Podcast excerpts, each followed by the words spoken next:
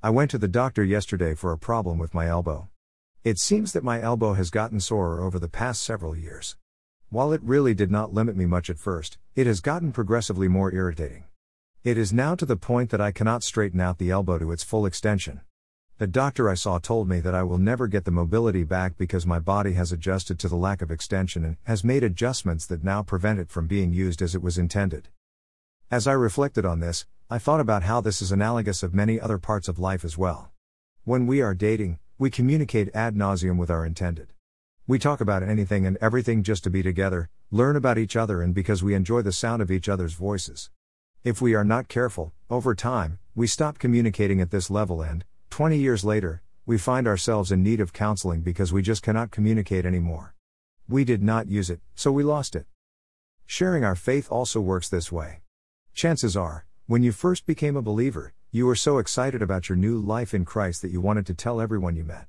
Over time, you began to become worried about offending people, what they would think of you, etc. Now, you cannot remember the last time you shared your faith, and to even think about doing so causes your adrenaline to start flowing because you are afraid.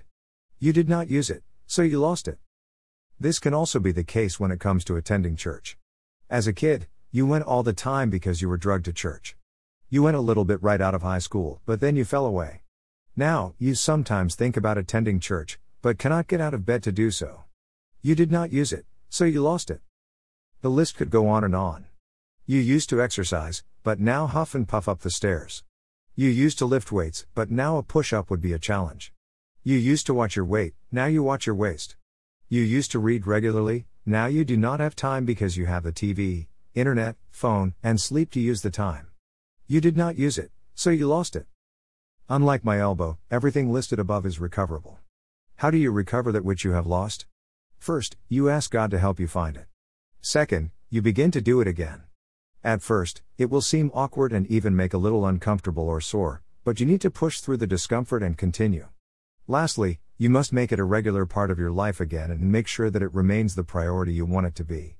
Who knows, maybe I will get to use my elbow, I can communicate with my wife better, I will be more consistent with sharing my faith, and I might lose some weight and keep it off.